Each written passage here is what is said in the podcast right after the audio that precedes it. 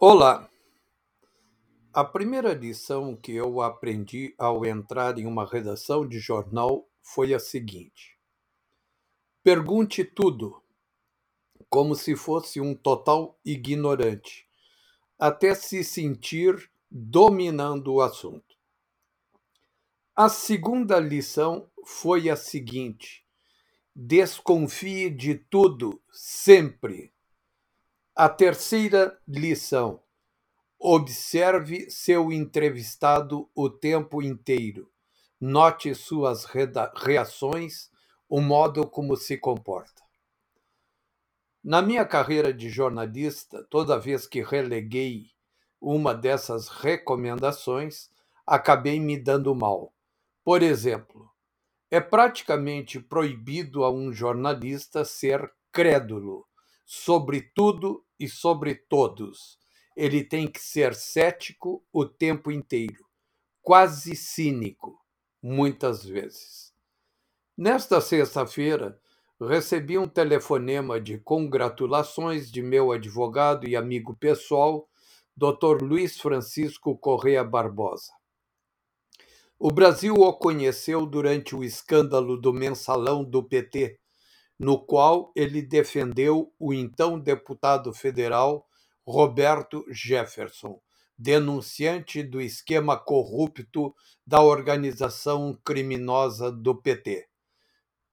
Luiz Francisco Correia Barbosa foi o único advogado no plenário do Supremo Tribunal Federal que teve a ousadia de apresentar diante dos 11 ministros e da nação que estava faltando um réu naquele processo, o ex-presidiário Lula. Barbosa se disse exultante no telefonema e estendia a mim os cumprimentos pelo Prêmio Nobel da Paz 2021, concedido aos jornalistas Maria Ressa e Dmitry Muratov pela defesa da liberdade de expressão. Conforme o Comitê Norueguês do Nobel, os dois profissionais do jornalismo, das Filipinas e da Rússia, ganharam o prêmio pela corajosa luta dos profissionais em seus países. E o Comitê Norueguês do Nobel ainda acentuou que a liberdade de expressão é pré-condição para a democracia e para uma paz duradoura. Agradeci, é claro, mas não me mostrei exultante.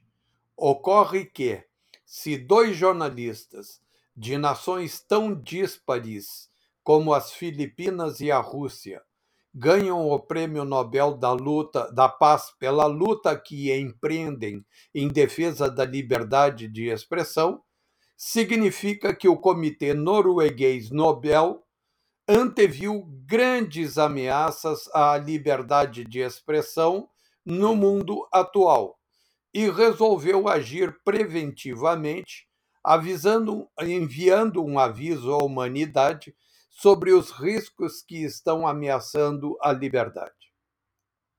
De fato, o surgimento da pandemia do vírus da China parece ter despertado em escala planetária o obscurantismo e o autoritarismo exacerbado dos que se apresentam como porta-vozes do racionalismo, do cientificismo, mas, na verdade, estão apenas expressando os sentimentos emanados do irracionalismo, da bestialidade, da violência exercida sobre as massas populares. Meu cunhado Marcos Faerman, um notável e grande jornalista brasileiro, levou anos pesquisando o que seriam as origens da atividade do repórter. Ele chegou a conclusões que me antecipou que o repórter é uma figura quase tão antiga quanto a humanidade. O repórter é aquele que portava as notícias para os outros. Neste sentido, ele me dizia que a Ilíada e a Odisseia de Homero era a primeira reportagem da humanidade, a primeira grande reportagem, relatando as, vi as viagens de Ulisses, os desafios, as terras desconhecidas que ele visitou, as tentações, os perigos. Infelizmente, perderam-se os originais dessa imensa pesquisa realizada por Marcos Faerman. Os textos que ele já tinha alinhavado não chegaram a ser conhecidos. Ser jornalista é ser capaz de reter as informações sobre um fato e relatá-lo de forma organizada para o conhecimento generalizado.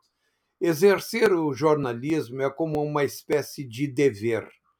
Assim como o soldado recebe uma missão e vai cumpri-la, assim age o jornalista. Ele o faz desdenhando perigos, desdenhando dos ricos, dos riscos, melhor dizendo. Não porque seja especialmente corajoso, mas apenas porque sabe que precisa cumprir aquele rito. Em uma certa medida, para ser jornalista, é preciso ser uma espécie de asceta. É isso, é uma espécie de devoção. Jornalistas recebem o prêmio Nobel concedido à Filipina e ao russo como uma gratificação moral, como um apoio, como um aviso de que não estão sozinhos, apesar do silêncio das grandes massas quando denunciam as barbaridades de poderes usurpadores da vontade popular. E mais uma vez se reafirma e se pronuncia João 8:32. E conhecereis a verdade, e a verdade vos libertará. E todo aquele que se considera verdadeiramente jornalista continuará, porque não há outro caminho se não continuar, sempre e sempre. Até mais.